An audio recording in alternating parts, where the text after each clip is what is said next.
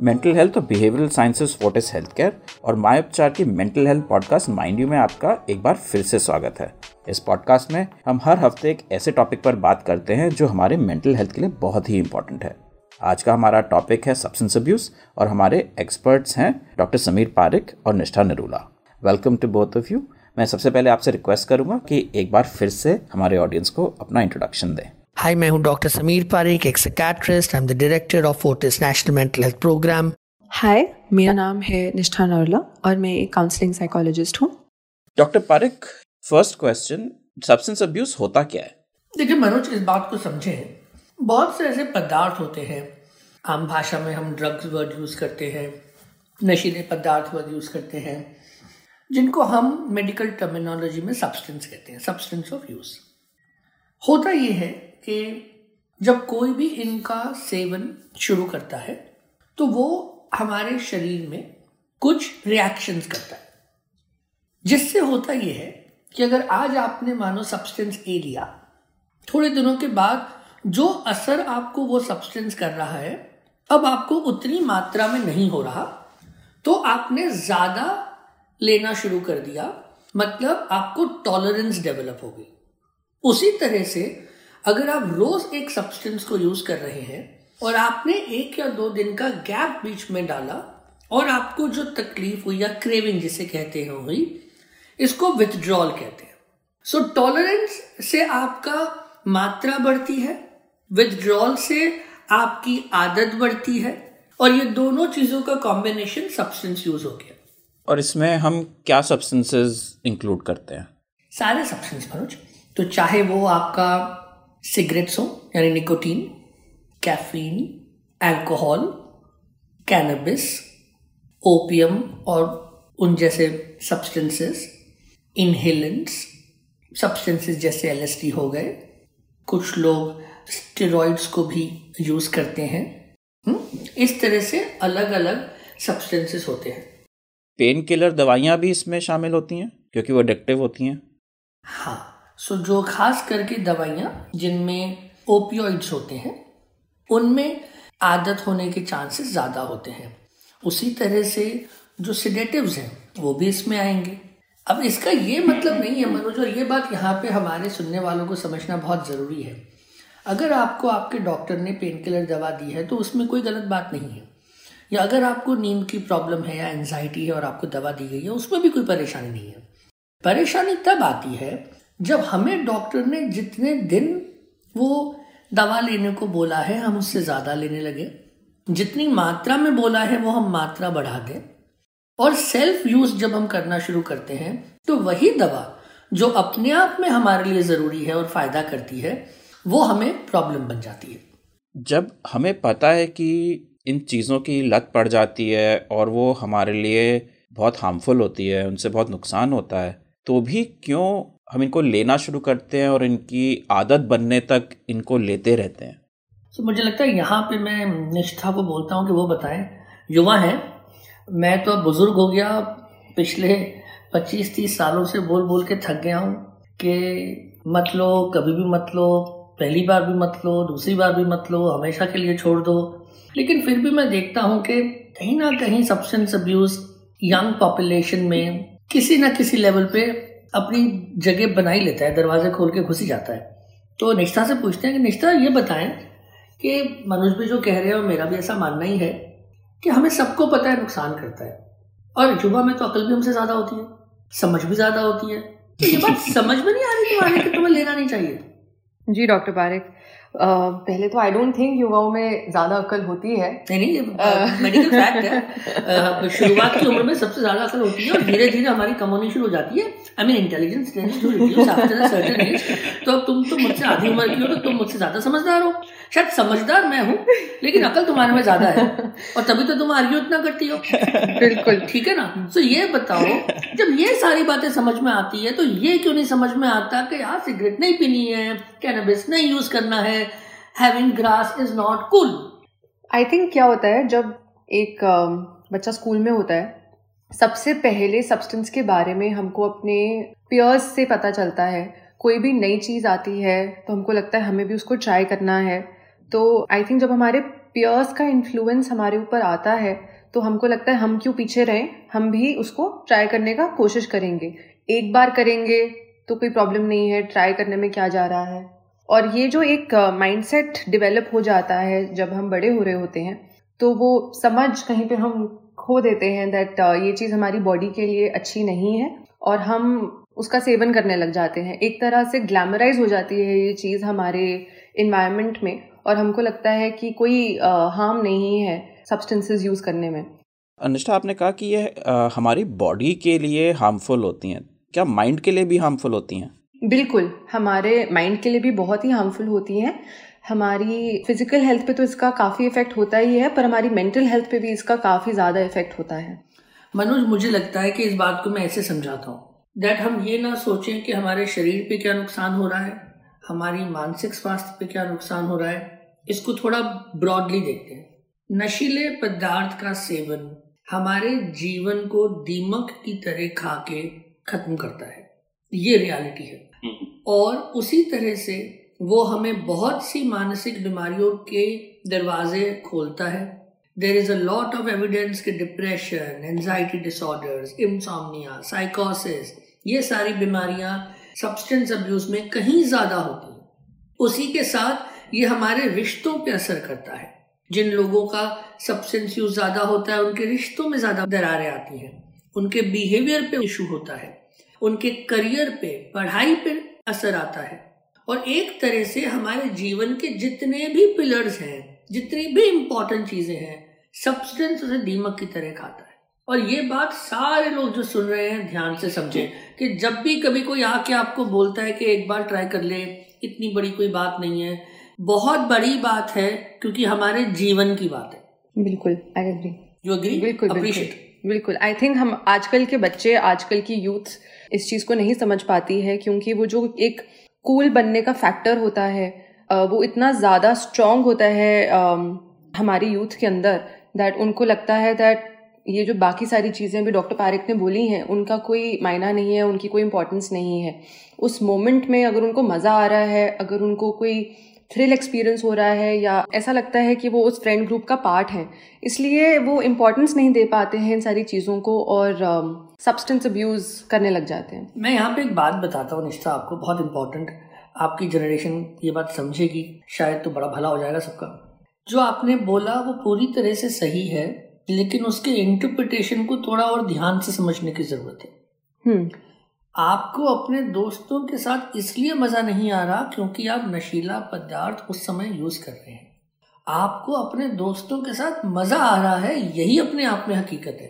अब वो चाहे आप बैठे हुए कोई फुटबॉल या क्रिकेट खेल रहे होते, या बैठे हुए कोई बोर्ड गेम खेल रहे होते, या बैठे हुए सिर्फ़ गपशप मार रहे होते तो भी आपको उतना ही मज़ा आता। ये गलत फहमी है कि दोस्तों के साथ होने में हमें कोई सब्सटेंस में मज़ा आता है। ये बहुत इंपॉर्टेंट बात है। और दूसरी बात जब आप कह रहे थे कि पियर प्रेशर होता है राइट हम्म। तो ये जो पियर प्रेशर आप बता रहे हैं थोड़ा आप इसको और डिस्क्राइब करें कि एक यंग स्कूल या कॉलेज गोइंग स्टूडेंट पे किस तरह का पियर प्रेशर आता है और वो उसके बारे में क्या कर सकता है?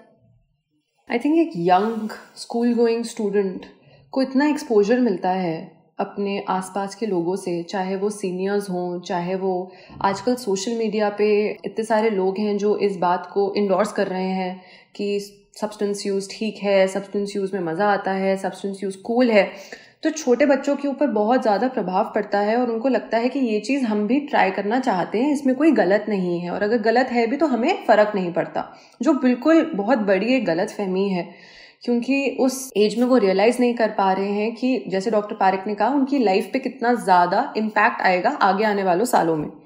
आई थिंक सीनियर्स का और सोशल मीडिया का काफ़ी ज़्यादा इम्पैक्ट है। मीडिया किस तरीके से पोर्ट्रे करता है सब्सटेंस यूज़ को, उसका भी बहुत ज़्यादा रोल है। एक और चीज़ जो मुझे लगती है, जो हम अच्छे से समझ नहीं पाते हैं, वो ये है कि मिस इन्फॉर्मेशन बहुत ज़्यादा है सब्सटेंस यूज़ के बारे में, आजकल की जनरेशन को।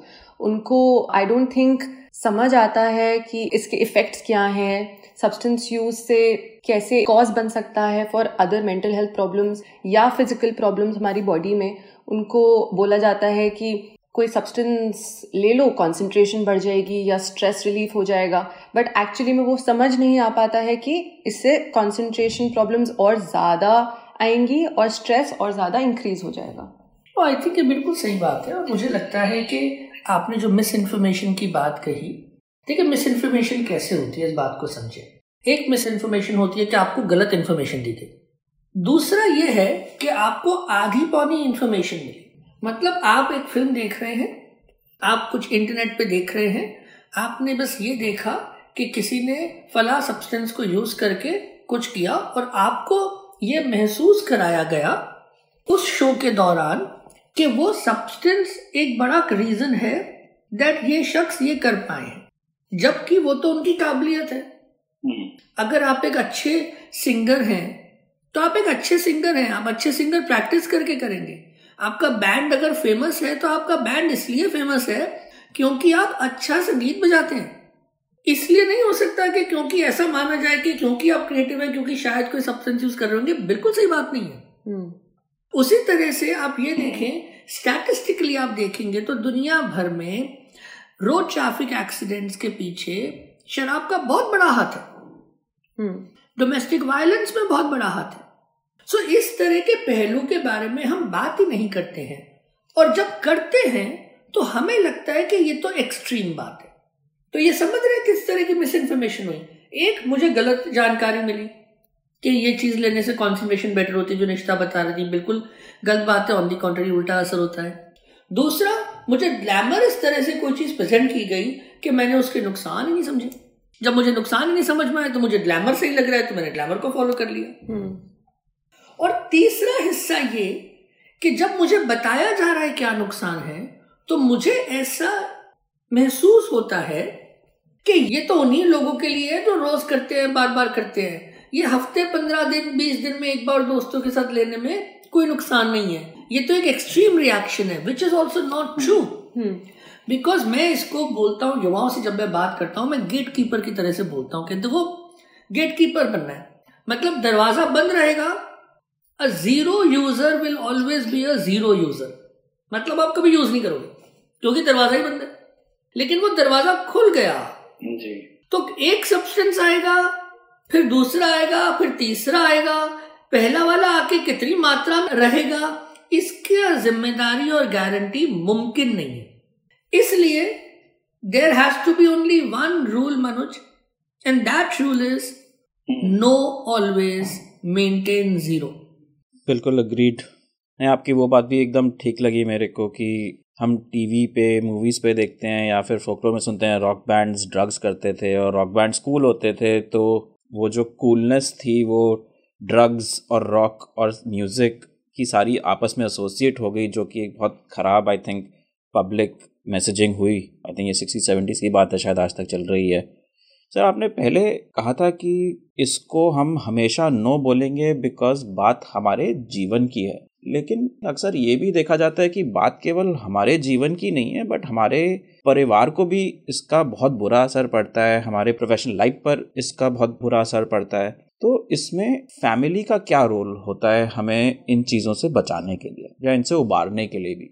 So adding on to what I said Nishtha के पास जाने से पहले एक जो ख्याल मुझे और ऐड करना है इस पे। परिवार का जो इंटरफेस है वो बहुत इम्पोर्टेंट है। पहला इंटरफेस है रोल मॉडलिंग ये बात सही है कि युवाओं में उनके पियर उनके सीनियर्स फ़िल्म टीवी स्पोर्ट्स ये रोल मॉडल बहुत असर करते हैं। हमें ये भी समझना होगा कि परिवार एज अ रोल मॉडल का भी बहुत बड़ा रोल है। अगर परिवार में एक परमिजिवनेस है कि हम भी यूज़ करते हैं, तुम भी करोगे, एक उम्र के बाद तो कोई प्रॉब्लम नहीं है, वहाँ पे यूसेज ज़्यादा होगी, ये हकीकत है। एट द सेम टाइम अगर परिवार में इस तरह का माहौल है जो आपको डिस्करेज करता है, वो कहीं ना कहीं एक लेवल पे फ़िल्टर ज़रूर बनता है आपके लिए। अपने आप में शायद पर्याप्त ना हो। एट द सेम टाइम पारिवारिक संबंध सपोर्ट सिस्टम बहुत मायने रखते हैं। अगर आपके सपोर्ट सिस्टम स्ट्रांग होते हैं तो उससे आपको ये बेनिफिट मिलता है कि जब आप स्ट्रगल कर रहे हैं या जब आपसे कोई गलती हुई है, आप अपने परिवार के पास जाके उनकी मदद ले सकते हैं। और मुझे लगता है ये पर्टिकुलर एलिमेंट ऑफ़ कॉन्वर्जेशन इस पे निष्ठा आप मुझे बताएँ, क्योंकि आप युवाओं से भी बहुत बात करती हैं कि जिन पेरेंट्स में ओपननेस है, जहाँ पे बच्चे आके उनसे बात कर सकते हैं, उस पेरेंटिंग से how can substance abuse be prevented I think families का बहुत बड़ा रोल है टू सपोर्ट चिल्ड्रन क्योंकि अगर जैसे हम एग्ज़ाम्पल लेते हैं, कोई बच्चा है, वो एक्सपोज हुआ है to the use of substance और उसको अगर ट्राई करने की कोशिश कर रहा है बट उसको पता है कि ये थोड़ा गलत है और अगर एक ओपन कम्युनिकेशन चैनल इस्टेब्लिश्ड है बच्चे के बीच में और फैमिली के बीच में तो वो बच्चा बिना झिझके अपने पेरेंट्स से आके इस बात को डिस्कस कर सकता है और वहाँ पे पेरेंट्स का बहुत इंपॉर्टेंट रोल है कि वो अपने बच्चे को डिस्करेज करें, समझाएँ कि ये चीज़ गलत है, इस चीज़ का क्या प्रभाव हो सकता है उनके आगे आने वाली लाइफ पे। और वहाँ पे बच्चे को कॉन्फिडेंस भी मिलता है और साथ ही साथ एक सपोर्ट मिलता है कि कोई बात नहीं, उन्होंने एक बार गलती करी है, आगे लाइफ में फिर से नहीं दोहराएँगे। जो एक पियर प्रेशर वाला प्रेशर फील होता है बच्चों को कि अगर मैं नहीं इस चीज़ का सेवन करूँगा तो शायद मेरे फ्रेंड्स मुझे अपने ग्रुप में इन्वॉल्व नहीं करेंगे या मेरा मज़ाक उड़ाएँगे। जब पेरेंट्स का सपोर्ट होता है इस सिचुएशन के अंदर तो ये वाली फीलिंग्स भी बच्चे को कम बॉदर करती हैं। और ये उनको हेल्प भी करता है कि अगर मैंने गलती करी मैं अपने पेरेंट्स से जाके बात करूँ और मेरे पेरेंट्स मुझे समझाएँ मैं अपनी गलती को समझ के सुधार पाऊँ। लेकिन अगर मैं पेरेंट्स से जाके बात ही नहीं करूँगा तो मेरा एक्सपोजर तो वहीं पे रहेगा जो लोग मुझे एंकरेज कर रहे हैं यूज़ करने को। बिल्कुल। यहाँ पेरेंटिंग का रोल बहुत इम्पोर्टेंट है।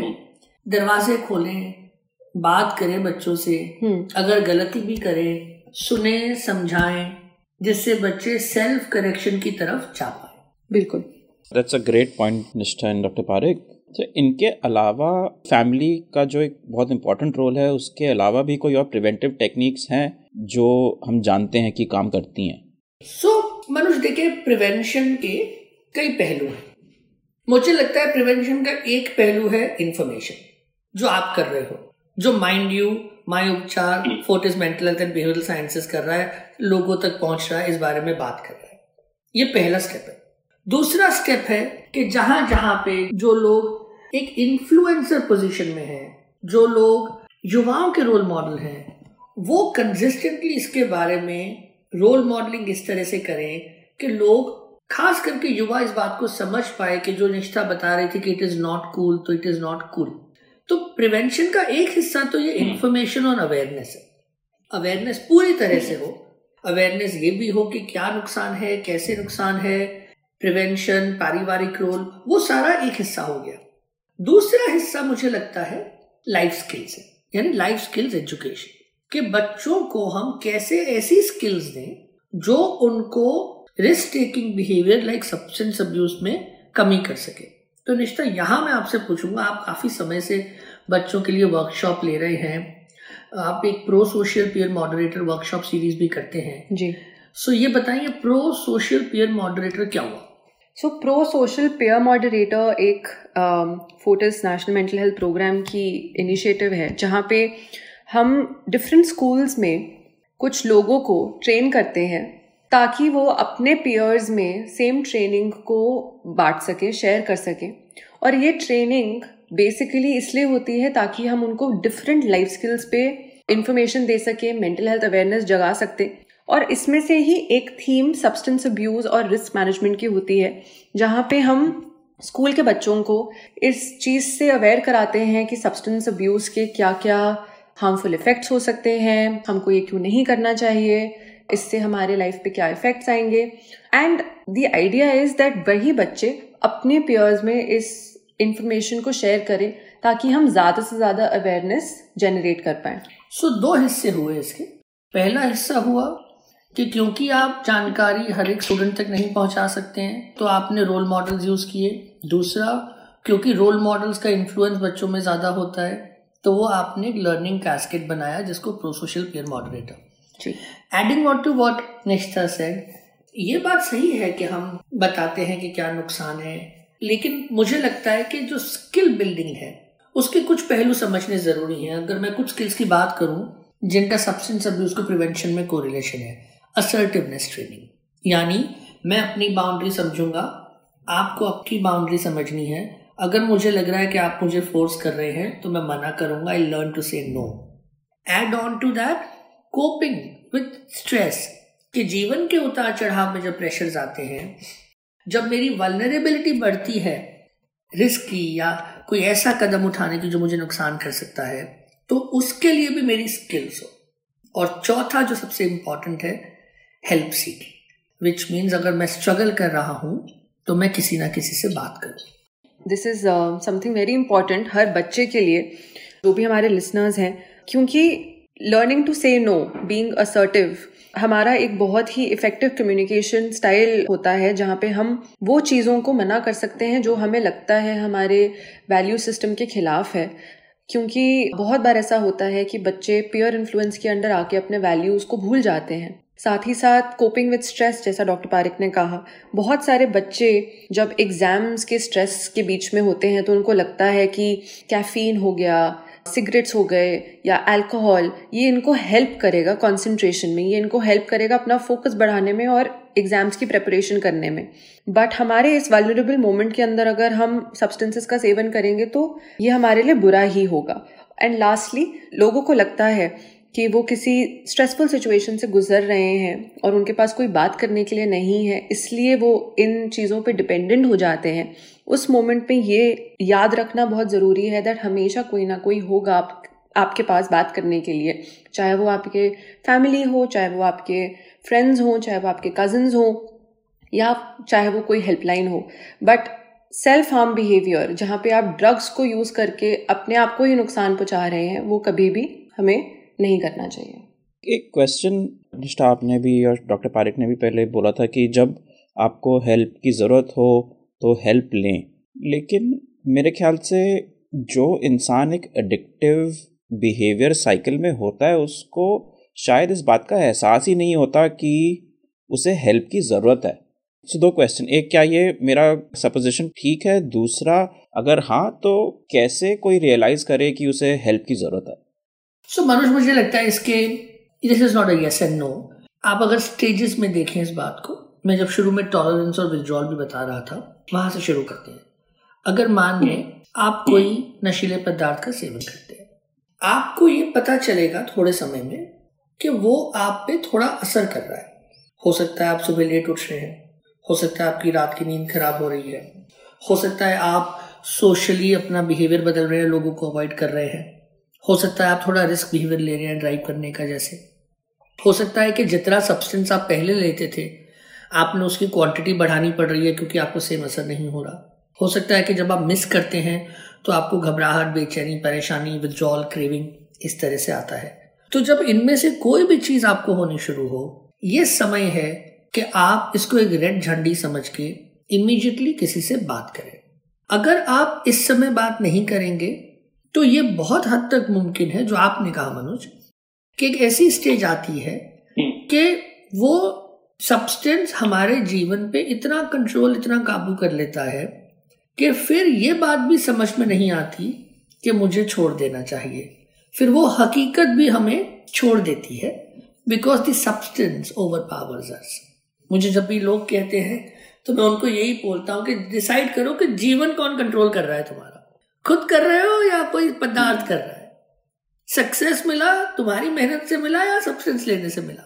दोस्त बने, इसलिए बने क्योंकि तुम्हारे रिश्ते थे और तुम आपस में अच्छा वक्त बिताते थे और ट्रस्ट था इसलिए क्योंकि साथ में नशा करते थे? सोचने वाली बात है नहीं, बिल्कुल ठीक बात। आई होप हमारे लिसनर्स में से कोई भी कोई सब्सटेंस यूज़ ना करता हो, लेकिन अगर करते हैं तो आई एम श्योर आपकी, आपने जो भी बातें कही वो उनसे ज़रूर उनको ज़रूर रेजोनेट करेंगी। तो निष्ठा एंड डॉक्टर पारिक, ये बताइए, मान लीजिए किसी को एहसास हुआ कि उन्हें हेल्प की ज़रूरत है, उन्होंने अपनी फैमिली से या प्रोफेशनल हेल्प लेनी चाहिए तो क्या हेल्प और ट्रीटमेंट अवेलेबल है इसके लिए?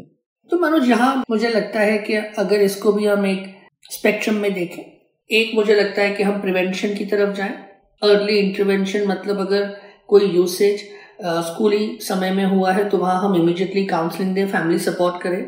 लेकिन अगर बात यहाँ तक आ रही है कि जैसा टॉलरेंस और विद्रॉल जो दो चीज़ें मैंने बताई थी, जीवन पे असर अगर होना शुरू हो रहा है तो आपको एक्सपर्ट से बात करनी ज़रूरी है। वो इसलिए क्योंकि ट्रीटमेंट में दवाइयाँ भी यूज़ होती हैं काउंसलिंग भी यूज़ होती है फैमिली थेरेपी भी यूज़ होती है। ये थ्री ब्रॉड पिलर्स हैं जिनसे ट्रीटमेंट होती है, जिसके में आपको एक्सपर्ट से बात करनी चाहिए। तो हमने अभी जो काफ़ी सारी बात की, वो ज़्यादातर यूथ डायरेक्टेड थी, थोड़ा यंगर जनरेशन की तरफ़। क्या यही सारी बातें थोड़े older generation let's say somebody in their thirties forties maybe even fifties उनको भी अप्लाई होती हैं कि उनके लिए मैसेजिंग और ट्रीटमेंट एंड जो सारी बातें हैं, उनमें कुछ फ़र्क आता है? नहीं, ये बात निष्ठा में भी उतनी ही लागू करती है जितनी डॉक्टर मनोज गर्ग पे करती है। या मेरे जैसे बुज़ुर्ग पे करती है। हम सब पे लागू करती है। जीवन का ऐसा कोई भी स्टेज नहीं है जहाँ पे हम अपनी किसी भी गलत आदत को छोड़ ना सके।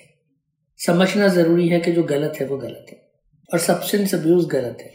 और जहाँ तक बड़ों की बात आती है, उम्र में जैसे हम बढ़ते हैं, हमारी जिम्मेदारियाँ बढ़ती हैं। और हमारी बहुत बड़ी ज़िम्मेदारी है कि युवा हमें देख रहा है। अगर युवा हमें देख रहा है और युवा अगर हमारा आईना बन रहा है तो आईने को हम क्या दिखा रहे हैं, ये सोचना बहुत ज़रूरी है। ट्रीटमेंट सेम रहेगी प्रिवेंशन सेम रहेगी, कारण सेम है। हमारे बहाने भी सेम है। हमारे सारे एस्पेक्ट सेम है। हमने शायद युवाओं की बात ज़्यादा करी है, क्योंकि कहीं ना कहीं जब किसी युवा को नशे में पढ़ते हम देखते हैं तो एक चुभन सी होती है। इतना ब्राइट फ्यूचर समाज का नुकसान, परिवार का नुकसान it's like a national loss when you lose a young person to substances I mean it's just very very unfortunate और मुझे लगता है कि कहीं ना कहीं सामाजिक तौर पे हम सब जिम्मेदार हैं कि हम एक ऐसा माहौल कैसे बना पाए हैं कि जहाँ पे एक स्कूल के बच्चे को ये पता भी चलता है कि कहाँ पे एक सब्सटेंस मिलता है वो लेने के बारे में सोच भी सकता है। हमारे स्कूल के अगर मैं सोचूं इतने साल बीत गए उस बात को पता ही नहीं था सब्सटेंसेस होते भी हैं या नहीं। मिलना तो बहुत दूर की बात थी।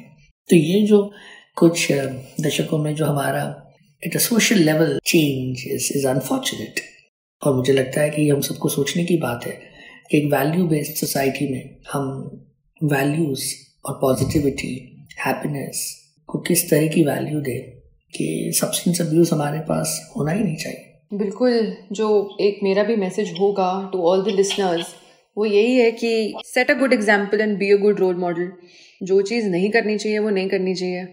तो आपका मैसेज क्या है? नहीं करना। नहीं करना। बस।